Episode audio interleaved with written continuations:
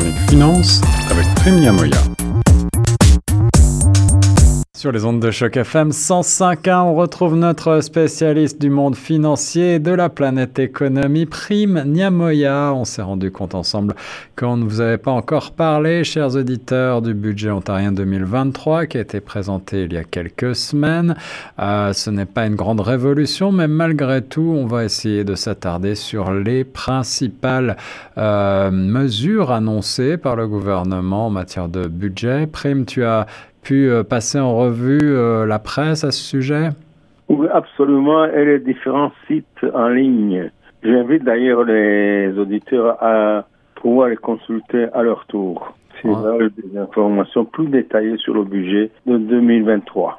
En effet, alors l'Ontario lui-même a un site internet qui présente l'ensemble du budget et ses détails. Quant à nous, on va se concentrer sur les principales annonces et puis en particulier sur ce qui concerne les francophones et la francophonie. On a l'impression que l'Ontario développe beaucoup de projets, notamment de construction et d'infrastructures dans ce nouveau budget. Absolument. Que ce soit au niveau du fédéral ou de la province de l'Ontario, il y a effectivement beaucoup d'investissements prévus dans les infrastructures de santé d'abord, pour renforcer le système de santé et spécialement cette année-ci aussi les soins de santé dentaires. En effet, alors la santé évidemment a une préoccupation qui nous concerne tous, santé dentaire. Ça veut dire que l'assiette va être élargie pour celles et ceux qui ne bénéficient pas de couverture de mutuelle privée. Beaucoup d'entre nous vont pouvoir accéder à des soins dentaires, c'est bien ça? Dans les soins dentaires et aussi d'autres soins, renforcer le système de santé et renforcer aussi le personnel et leurs conditions matérielles. C'est ça, 15 millions de dollars pour garder 100 infirmières en milieu et fin de carrière, 4,3 millions pour une cinquantaine de médecins étrangers qui pourront obtenir un permis pour exercer en Ontario, et puis des gros investissements en santé mentale, 425 millions, 569 millions pour développer les services de soins à domicile et 300 millions pour couvrir la hausse des tarifs contractuels et stabiliser la main-d'œuvre des secteurs de soins.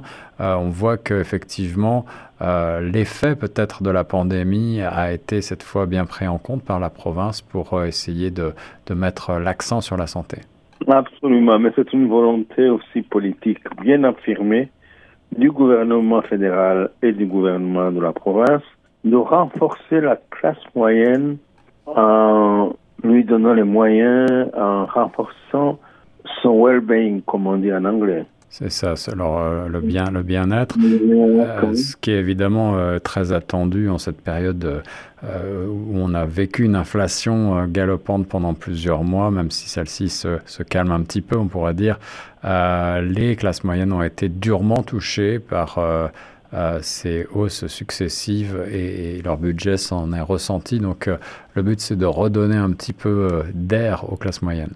Oui, justement, il est prévu aussi un fonds pour contrer la hausse du coût de la vie de la classe moyenne, surtout les catégories les plus défavorisées, en octroyant un paiement unique de 467 dollars canadiens à chaque famille, de moins de 90 000 dollars par an, et un certain nombre d'avantages aussi, comme tu viens de le citer, des avantages sociaux. Ouais. Et spécialement également pour les seniors dont je fais partie aujourd'hui. Et les seniors ne sont pas laissés pour compte, en effet, dans ce budget, ce qui est plutôt une bonne chose. Les petites entreprises vont aussi pouvoir bénéficier de quelques mesures fiscales qui vont probablement les aider un petit peu dans ce budget. Et je le disais aussi, les infrastructures, en particulier autour de l'industrie minière, automobile, les transports et la formation à grande échelle font partie des priorités de ce budget 2023-2024 avec un investissement global pour les infrastructures de 20,6 milliards de dollars et 184,4 milliards sur 10 ans. C'est quand même des chiffres qui nous donnent un peu le tournis.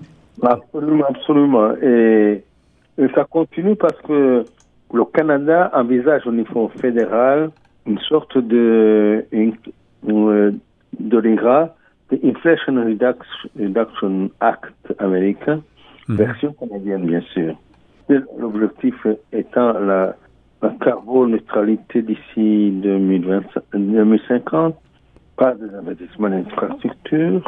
Et on prévoit éventuellement un équilibre budgétaire allégé de 14 milliards de dollars pour l'exercice 2027-2028, lorsque les dépenses de l'État auront atteint le palier de 555 milliards de dollars.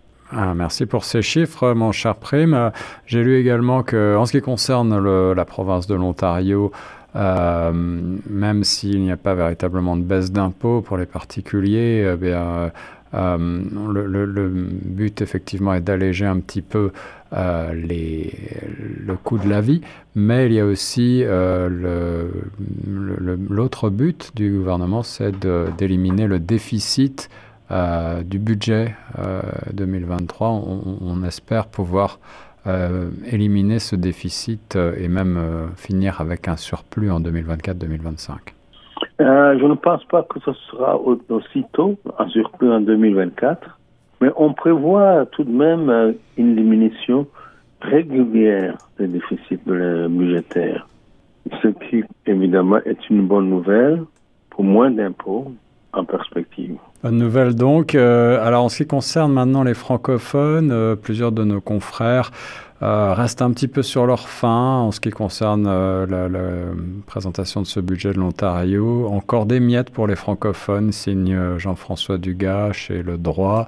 Notre confrère ONFR parle aussi d'avancées qui ne sont pas nécessairement très conséquentes en ce qui concerne la francophonie. Et qu'est-ce que tu as pu noter à ce sujet ? Sur le plan social, je ne pense pas qu'il y ait une différence entre les francophones et les anglophones.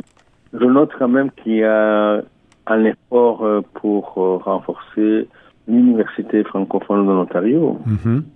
Voilà, et puis on peut ajouter qu'il y avait des pourparlers de coupes budgétaires pour le Conseil des arts de l'Ontario qui avait fait couler de l'encre il y a quelques mois de cela et finalement ce n'est pas concrétisé dans le budget, donc c'est plutôt une bonne nouvelle de ce côté-là. Malgré tout, pas véritablement de budget supplémentaire alloué pour le ministère des Affaires francophones.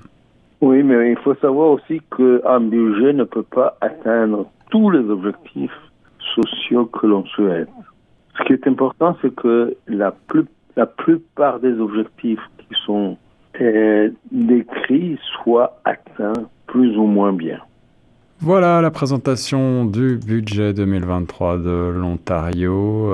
Pas de grande révolution, je le disais en introduction, mais malgré tout des ajustements qui devraient faire du bien pour en particulier les classes moyennes. Merci beaucoup, Prime, pour cette analyse. Je t'en prie, Guillaume. C'est toujours un plaisir de commenter sur l'économie et le budget du Canada, qui reste encore une fois un modèle parmi les G7 et parmi les pays membres de l'OCDE. Absolument, Prime. Le plaisir est toujours partagé pour moi aussi. Il faut le souligner parce que les Canadiens eux-mêmes ne le disent pas souvent. Mais ils sont peut-être trop timides pour l'exprimer. Heureusement, tu es là pour nous le rappeler, mais c'est vrai que lorsque l'on compare la situation économique du Canada par rapport à celle des autres pays dits développés, on a en droit de se féliciter effectivement de la relative bonne santé de notre économie. Absolument, et dans ce cas-là, ce sont les chiffres qui parlent. Les chiffres parlent. Merci beaucoup, mon cher Prime. On reste sur les ondes de Choc FM 105.1.